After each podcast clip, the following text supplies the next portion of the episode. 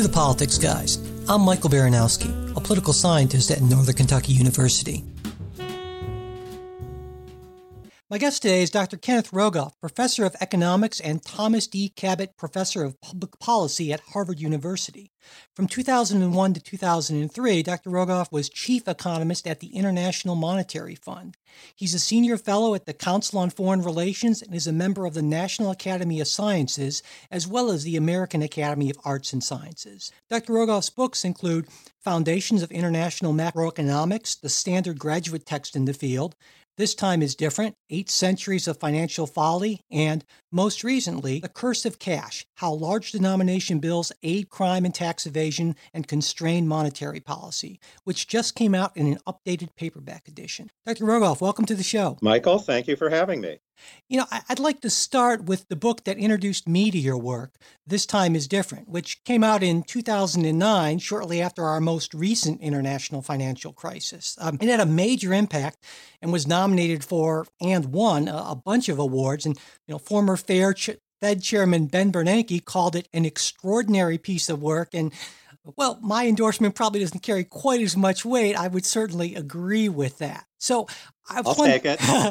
so maybe you could tell me how this book came about and why you and your co-author Carmen Reinhart decided to explore this long history of financial folly. Well, we actually started working on the book seven years uh, before we published it. Um, we were working together at the IMF, and both of us were interested in financial crisis. My co-author uh, Carmen Reinhart is an extraordinary economist in many dimensions, but especially in her use of data, manipulation of large data sets, collecting large data sets.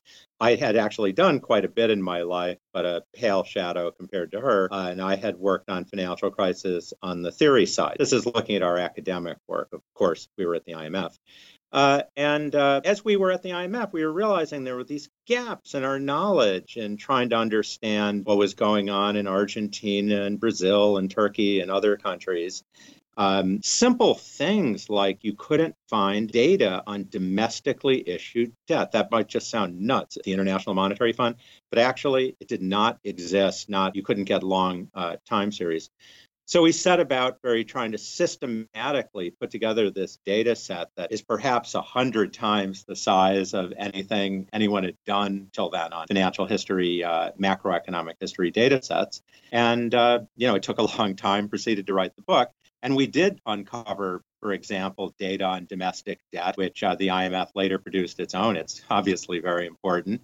Uh, we also uncovered data on international housing prices. And we began to write papers and circulate them maybe a couple years before the financial crisis, trying to get comments from scholars. We got comments from around the world looking at our measures of default dates and uh, other things. And it was really just a coincidence that it came out at the time of the financial crisis. It takes years to write something like this. We knew there would be more financial crises. I'm not going to tell you that I was smart enough to short the stock market, you know, just before it happened.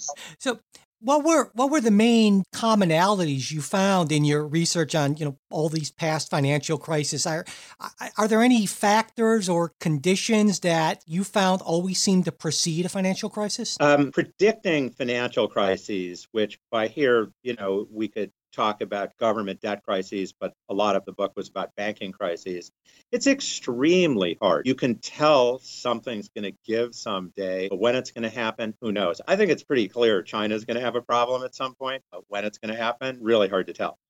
Uh, on the other hand, I think the much more striking finding we had is when you have a financial crisis, the characteristics of what happens afterwards have a lot of commonalities. And maybe an analogy is to having a heart attack. It's actually very hard to predict. Uh, you can go to the doctor and look perfectly fit and have an attack the next week. You can go to the doctor and they say, you've got to stop smoking, you've got to lose weight, you've got to exercise, and nothing happens for 30 years. So it's it's very hard to predict. But once it happens, uh, you know, uh, there are various measures, but a, a lot of things in common. So typically they happen after a big asset price bubbles, particularly in the housing market, and big uh, booms in bank lending. Banks are often at the center of crises. Um, you, and after it happens, uh, you tend to see very deep, long lasting recessions. And a really striking thing is they tend to be very slow recoveries. In fact, you know, we found eight to 10 years in uh, really deep crises to get back to where you started in per capita GDP when we wrote the book, this was really radical. It's not what Fed thought. It's not what uh, Wall Street economists thought. And it's not what most academic economists thought. And we were sort of, you know, uh, people said all sorts of reasons why it was ridiculous. Uh, and then at some point, uh, people looked more. And while I won't say it's not debated, it's much the idea that deep systemic banking crises lead to very slow, painful recoveries is much more widely agreed on now. Right. Our first sponsor today is Dollar Shave Club, the smarter choice. Get a great shave at a great price, conveniently delivered right to your door with Dollar Shave Club. You know, unless you're in the southern hemisphere, and I know most of you aren't, it's summer, which thanks to climate change means it's not just hot, but hotter than ever. So you don't want to walk around all hairy and sweaty, but you also don't want to pay ridiculous prices for the, I don't know, 37 blade adamantium coated razors or whatever gimmicky wallet busting stuff you know who's trying to push on you. And that's what I love about Dollar Shave Club. You get a great close shave at a price that doesn't break the bank. Plus, it's really convenient to have blades and their excellent shave butter delivered right to your door automatically, as opposed to having to remember to buy blades and shaving cream and then go out to the store and get that stuff and probably paying way too much in the process. And for a limited time, new members get their first month of the executive razor with the tube of their Dr. Carver shave butter for only $5 with free shipping. And after that, razors are just a few bucks a month. That's a $15 value for only five bucks. Now, in your first month's box, you get this great weighty handle, a full cassette of four cartridges, and a tube of their shave butter. After your first month, replacement cartridges ship automatically at their regular price. No hidden fees, no commitments. You can cancel anytime you like, but you're not going to want to cancel. Trust me. You can only get this offer exclusively at dollarshaveclub.com slash TPG. That's dollarshaveclub.com slash TPG. When you were doing your research and all this analysis for the book, was there anything that jumped out that sort of surprised you that you didn't expect? Well, I'd say we had these, you know, you do, it's a long, tedious process. So we had these moments of almost black humor. For example, um, our book was written before the Greek uh, crisis, but we we noticed that Greece had been in default on its foreign debt over half of its years in existence, and that was just you know, it was hard to gra- grasp. Um, we uh, also, you know, just noticing how much some of the European countries that we think of as advanced countries had defaulted when they were emerging markets. Spain had defaulted 13 times uh, over its history. It's still the record holder, although Venezuela is breathing down its neck. Uh, France nine times. Uh, so, so there, there were certainly some fascinating things. Or another thing that was interesting was before we had paper money, which made inflation very easy governments were pretty good at it, at clipping coins, recalling coins, and then issuing them uh, with less silver content. We have this beautiful chart in the book called The March to Fiat Currency, paper currency, where we show the silver content of coins just fading away over the centuries. So there, there were, it, it, there were, there were certainly, you know, these moments of profound satisfaction. Finding the housing data was a big thing because I called Robert Shiller, who is a huge expert on housing, done wonderful work on the US, and asked, where can I get international data? And he told me he didn't know. And when we uncovered that, that was really a big breakthrough because housing prices are at the center of financial crises and we're able to give empirical markers of how it looks. You know, I, I wanted to ask you a little bit more about data. As, as a social scientist, maybe it's uh, also it's, it's, it's kind of fascinating to me because I know comparing contemporary data from different countries can be difficult, but you looked at you know hundreds of years of data which had to be incredibly challenging. And so i'd love to know what some of the, the major obstacles you had to overcome were in your in your data collection and, and data analysis for this this massive project. Well sort of there are two separate issues. One is when you're looking at historical data uh, you know it's much less reliable. Uh, so for example you know you want to do uh, estimation techniques that are somewhat robust to that uh, we emphasize in some of our work looking at the median uh, result rather than the mean result. It's a way of throwing out outliers. But basically, um, we wrote our book just as the internet was becoming spread enough, where, of course, it was already in the United States and countries like England, but where we could find uh, books in libraries in Venezuela, deal with rare book dealers in the Philippines, and we're able to fill in a lot of gaps. And we couldn't fill in everything, but we filled in a lot. Now, yes, the data are far more, you know, uh, unreliable than when you look at modern data. Not that modern GDP data is all that great, but the thing about financial crises is they leave these huge footprints like dinosaurs that are so striking and always in the same direction that you get a pretty good idea of what's going on. You can't really compare was a crisis in Peru in the 19th century worse than a crisis in Peru in the 20th century. You just don't have the data.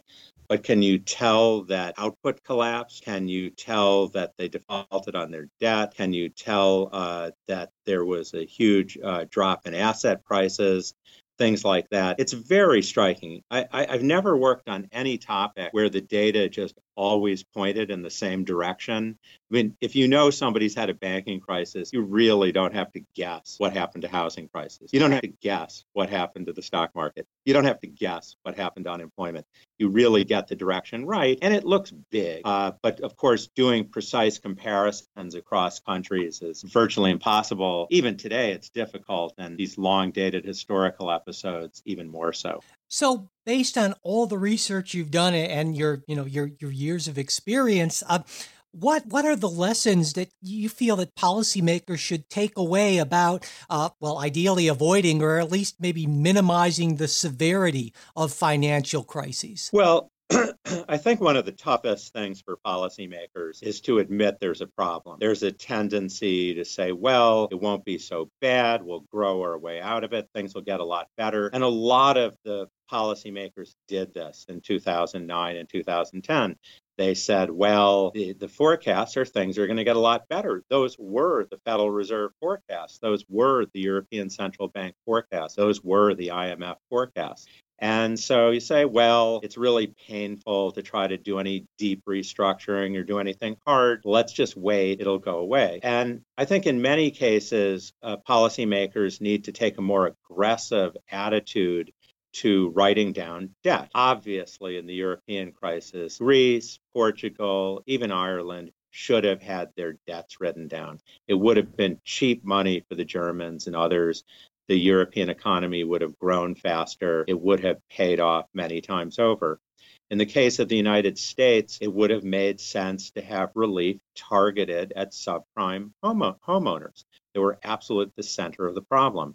And yes, there, you know, it needs to be sophisticated. John Geanakoplos at Yale, Marty Feldstein at Harvard had good ideas, but using uh, using federal money to subsidize to facilitate these debt write downs would have helped a lot. The debt is at the heart of the problem. Dealing with debt, recapitalizing the banks is the best way forward but it's very painful. We did do a decent job recapitalizing the banks. I mean, I I feel it would have been there were things that could have been much better, but we did. The Europeans did not. They're still drowning in problems because they let these bad loans fester. So the banks can't make healthy, good loans. You can't get the economy going. That's certainly a central lesson. And then, of course, you have to realize that the crisis is going to last for a long time. So it's a great time to do infrastructure projects. And Reinhart and I emphasize that everywhere. Doesn't matter that the money might not get spent for three years. It's a great idea. Uh, faster if you can. Monetary policy should be hyper aggressive, not the time to worry about inflation. I wrote that in 2008, and a lot of my central banking uh, friends who know my work on central bank independence thought, you know, have you gone crazy? We're, we're all about stopping inflation. And I said, not now. Having a few percent elevated inflation would be much better than what's going to happen. But again, in the middle of the crisis, it's very tempting to say, let's just do the most orthodox policies. Let's wait. Let's play it safe. And sometimes uh, that's just not the right thing to do. Our second sponsor today is ZipRecruiter. You know, good help, it's hard to find. You know, I was lucky when I had the idea to start the Politics Guys because I knew that Jay was going to be an awesome co-host and, and more recently I knew that Trey would be a great addition to the team but most people aren't in that position. There aren't a lot of you know Jays and Treys just kind of kicking around. And that's where ZipRecruiter comes in. With ZipRecruiter you can post your job to 100 plus job sites with just one click. Then their powerful technology efficiently matches the right people to your job better than anyone else. So you can get your own very own Jay or Trey. And that's why ZipRecruiter is different. Unlike other job sites, ZipRecruiter doesn't depend on candidates finding you. It finds them. In fact, over 80% of jobs posted on ZipRecruiter get a qualified candidate in just 24 hours. There's no juggling emails or calls to the office. You just have to screen, rate, and manage candidates all in one place with ZipRecruiter's easy to use dashboard. Find out today why ZipRecruiter has been used by businesses of all sizes to find the most qualified job candidates with immediate results. And right now, Politics Guys listeners can post jobs on ZipRecruiter for free. That's right, free. All you have to do, just go to ziprecruiter.com slash politics guy. That's ziprecruiter.com slash politics guy. Wine OS, I don't know. It's a lot more efficient, but ziprecruiter.com slash politics guy, and you can post jobs for free. Check it out. Do you think that uh, Dodd Frank was at least uh, a step in the right direction that maybe helped out or made it less likely that we're going to see uh, the sort of severe financial crisis that we saw in 2008, 2009? Well, it certainly made it less likely we'd see the kind of crisis we saw in 2008 and 2009, but it's incredibly cumbersome. The Dodd-Frank, Dodd-Frank bill itself is a couple thousand pages, but there's all sorts of references to other uh, laws, other uh, regulations, and edicts other agencies have to enact. So the whole thing is closer to 30,000 pages. And I don't know anyone who both is competent to understand it and has actually read it. I, I much prefer the suggestion of Anat Admati and Martin Hellwig. Uh, they have a book about this, about requiring banks to raise much more money through equity issuance and less through uh, borrowing bonds uh, John Vickers and the Vickers Commission in the UK had the same conclusion. You could have a much better regulation where banks had a lot more skin in the game. And there's the um, Admati and uh, Hellwig do an especially good job at sort of explaining a lot of the hocus pocus and smoke and mirrors banks throw up to confuse people that they need to borrow 98% of the money they lend and speculate with but that that's really i think is a long run a much better solution. I think most economists agree on that. Uh, dodd-frank has the problem that you sort of throw out the baby with the bathwater. You put in so many regulations that the banks can't lend as much as they should and then the economy uh, re, you know starts growing again even slower than it might. Right now, whenever I teach economic policy, I, I talk about uh, Hyman Minsky's view that stability is inherently destabilizing because the longer good times last, the more we relax, which in turn lays the groundwork for the next crisis. And so I'm wondering, does that mean that regardless of what we might do in the immediate aftermath of a crisis, does that mean that financial crises are more or less inevitable given human nature? Well, Hyman Minsky was a brilliant man, and you very eloquently, you know, put his thesis forward. I, I think that financial crises are inevitable. They may morph in uh, the way they are. For example, fixed exchange rates are something a thing of the past at the moment, and maybe we won't have those kind of crises for a while. We had the gold standard had its own crises, so it morphs, but human nature doesn't. And I, one of the things I noticed in this crisis, in the run up to the crisis, and again, I won't tell you that I knew the day it was coming, although Reinhart and I did have a paper in 2007 already showing our data and how the run up to financial crises looked a lot like what was going on in the US. But, you know, we were scholarly and cautious. I, I did go around the world uh, meeting financial regulators, banking regulators, people in finance ministries, and I said, boy, look at these debt levels that are climbing up. And I was particularly pointing at private debt, by the way. Doesn't this worry you? And they said, it does, but, you know, our hands are tied. And I say, how so? And they say, well, you know, a couple years ago, we tried to tighten regulations, uh, you know, do it so borrowing built up more slowly, banks could be more leveraged. And the banks would call the legislators, uh, senators, congress people who were wh- whatever the equivalent was in their countries, they'd lobby them. And then they'd get a call from the senators saying, you know, look, things are going great. What are you doing? And, you know, just saying, well, there's a 10% chance a meteor is going to hit the earth they go, well, there's a 90% chance it's going to be great. Leave them alone. And it, it's very hard. It's a lot human nature. But because we just had a crisis, I don't think the risks are nearly as acute now.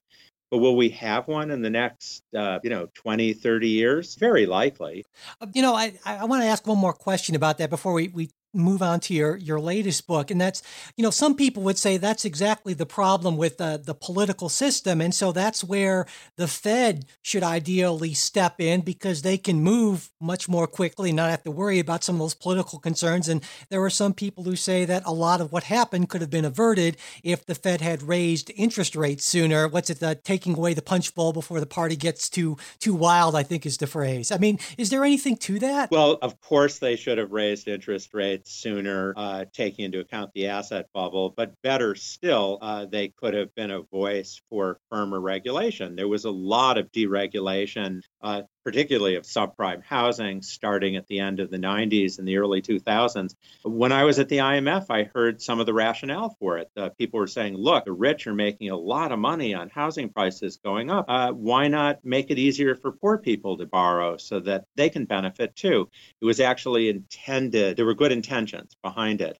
But uh, they didn't, you know, apply it carefully enough. I, I think it is very difficult for anyone in this situation of a boom to push back really hard. The Fed did not do a good job, but to sort of lay all the blame on Alan Greenspan's ridiculous. I think uh, someone else in his place might well have succumbed to the same thing. It's very hard when everything's booming to say we need to tighten regulations. But they did do that in Canada because Canada had a big fiscal crisis in the 90s that had built a lot of financial problems. They remembered it and they had much tighter regulations on housing borrowing. It didn't spare them a pretty bad time in the downturn, but they didn't have the, the banking crisis that we did. Uh, Sweden also did better. Again, they had a crisis in the 90s in recent memory, their own banking and fiscal crisis. So uh, it, it is possible. Uh, the, the, Fed should have done a better job. There are many ways it could have done a better job. But I think, um, you know, I, I, hear a lot of backseat drivers, and uh, I will only say uh, prominent economist op ed writers who say it would be so much better if things were done my way. Well, that's really easy to say three years later, but I invite them to be put in the job and making the decisions and running things. And it's you know it's not I, it's not so easy. Yeah. yeah. Let's let's move on to your your latest book, the, the Curse of Cash. Now, my initial thought when it was first published was, was something along the lines of why write a book about problems with paper money when paper money's on its way out. Now, now, maybe I'm working off, I don't know, a bad assumption here, but so you can tell me, why did you decide to write this book?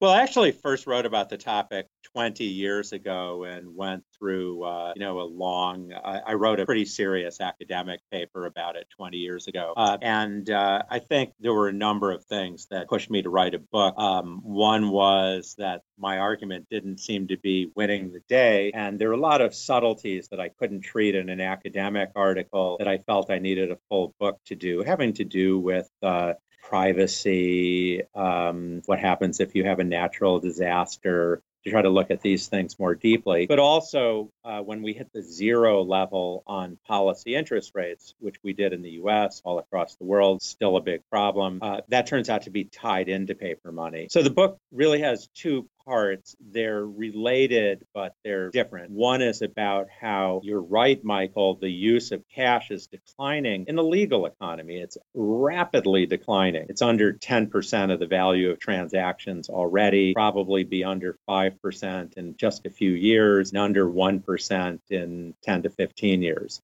but the supply of money, mostly in $100 bills, is exploding. Now, um, do you happen to have any $100 bills on you at the moment? You know, I do not, in fact. Yeah, well, I mean, I can ask a big room of that. And even if it's a rich, uh, you know, rich people, not many raise their hands.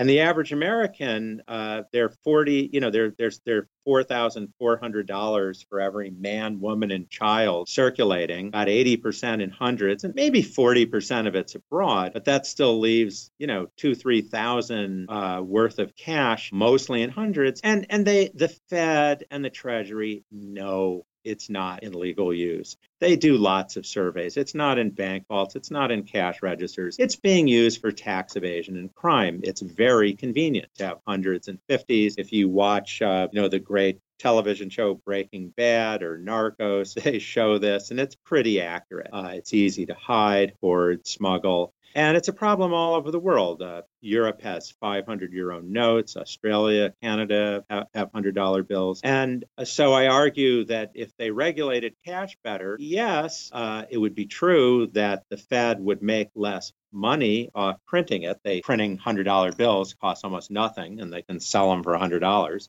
but they'd make back much more in uh, reducing tax evasion, even a few percent reducing tax evasion would uh, bring back most of it, and also the cost of crime. Uh, so part of the book is about that, and th- there are a lot of subtleties. I think a lot of people listen to that and kind of think they, you know, have a gut answer to it but there, there are actually a lot of questions around how you do it. How do you do it in a way that protects ordinary people, that it doesn't affect normal people?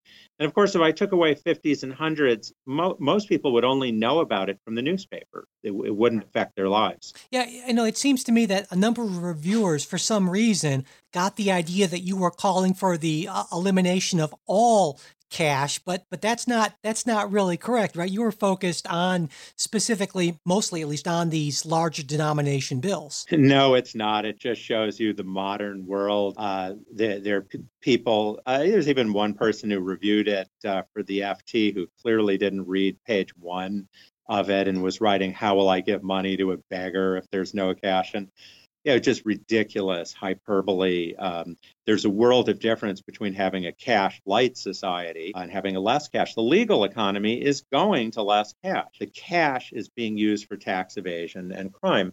And you have to have a safety valve. Uh, you don't want to, you know, tighten down on everything.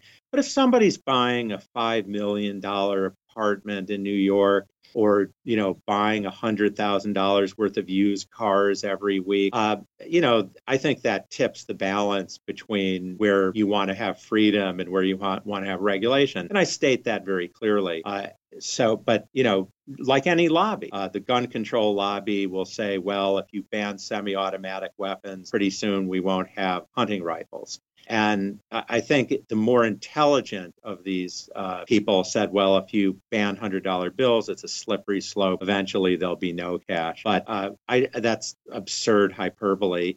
I think the countries that have fewer large denomination notes, like the UK, uh, it works better. So, so who's pushing back against this? I mean, to me, the, the way you describe it, it seems like almost a, a no-brainer, but but clearly it, it hasn't happened. And and so, why why is that? Why do you feel like there's opposition to this? Well, I mean, a lot of the opposition is I, I think from you know you can get opposition to just about anything, uh, very vocal opposition on the internet to just about any uh, position.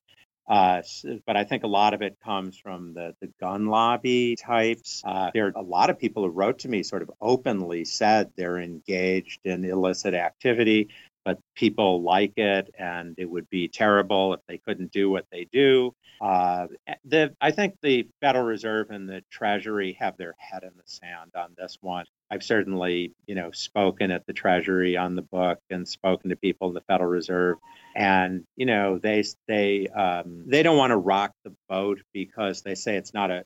They probably in their gut think it's not a big enough issue. But if you look at the numbers in my book, it's a very big issue. And again, we're only talking about half the book. The book about uh, the part about uh, why it would pay to make it a little more difficult to buy five million dollar apartments or fifty thousand dollar cars in cash. Um, but I, I do think it's just a no-brainer, and I think it'll happen. Uh, I just don't know how long it'll take. Now, now, how would that sort of thing happen in in practice? Would it require legislation from Congress, or or could uh, the Fed and the Treasury Department just essentially start printing or stop printing as many large denomination bills? Would it be that simple? Oh, every country's different. And the uh, Federal Reserve has some regulatory power, but it mainly lies in the hands of the Treasury. The Treasury could print a thousand dollar bill today if it felt like it. It could do it without asking anyone.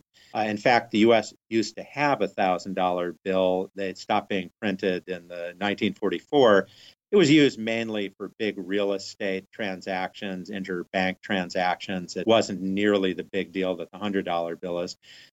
Interestingly, Nixon decided to get rid of the 100 and the 500 because he noticed that they were being used for crime and didn't seem to be used for much else. And uh, but the Treasury could go in the other direction. Uh, they, I'm sure the Treasury Secretary loves having his name uh, written on all the hundred dollar bills. You may not have noticed, but the Treasury Secretary signs them uh, and might not like withdrawing them from circulation. But um, yeah, you want to study it first. I don't recommend just doing this overnight. Uh, look at all the angles. This is something to have a study commission on, but the Treasury could do it on its own. Uh, in different countries, it's different, but uh, typically it's done by the Treasury and the Federal Reserve. Now, you may know India did this, uh, where the Prime Minister uh, actually phased out their two largest notes overnight. Um, I think Prime Minister uh, Modi's done a lot of great things in India. I don't think this was particularly well done. My book says you should take five to seven years uh, when you, even after you take the decision to phase the bills out to avoid collateral damage, to do things smoothly. And I think the Indian case uh, proved that, although it seems to have been politically popular anyway. But I think, for example, Australia has has a commission looking at getting rid of their hundreds and perhaps their 50s, they may take action on this. There are other countries like Iceland who've talked about it. Or the, and, and Eurozone's getting rid of their 500 very slowly, but they're stopping uh, printing it. And so, given kind of the, the layout of the, the winners and the losers, it seems like the main the main losers are people who are doing illegal things, and the only really pro argument is sort of, well, I don't want the government tracking my financial transactions or something like that. Uh, this this has kind of, I guess, an air of inevitability. At least one would one would hope, maybe. So I, I guess I'll put you on the spot and ask if you'd be willing to make a prediction. Uh, how long do you expect it would be before, say, a $20 bill or a $50 bill is as rare as, say, a $500 bill is today, which there are still some, but they're not being printed, of course? Well, I think um, if we're looking at the rest of the world, the other advanced countries, this is going to come within 10 years. The United States and the Eurozone will be among the last to move uh, simply because the stakes are so high for them in terms of being these global currencies, uh, global reserve currencies. But uh, I mean, I think for the US, it won't be more than 20 years. I'm hoping it'll be much faster. By the way, they're always talking about having a $200 bill and a $500 bill. They know there's been inflation. They talk about it. So there's not only the battle of when the hundreds uh, go out, but prevent you sort of whack a mole with these ideas of having bigger ones.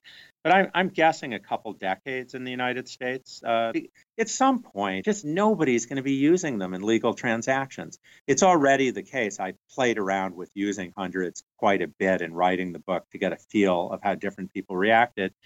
And, you know, in some places it's natural, but most they look at it, they look at you, they kind of know there's probably an 80% chance something's not quite right of how you got it. Uh, didn't pay your taxes, you know, drugs, something. Uh, but so, okay, the bank will take it. In another 10 years, they're going to look at you and they're going to know there's a 99 chance that that's true. And I think as that moves, you'll reach a tipping point where you'll see a lot more call for action. Yeah. You know, I, I, know we're running a little short on time, so I just have one final question for you.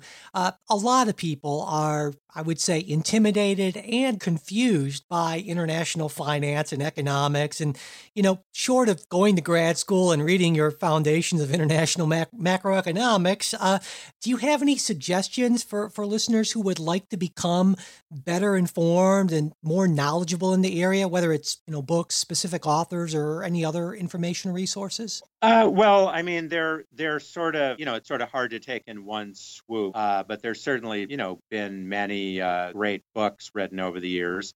uh, The Lords of Finance about the Great Depression uh, is, I think, a good book about international finance for people who aren't economists. There's actually an adult comic book I like a lot by Michael Goodwin called Economix uh, that teaches uh, everything you should have learned in college about economics with a, you know, this adult comic book.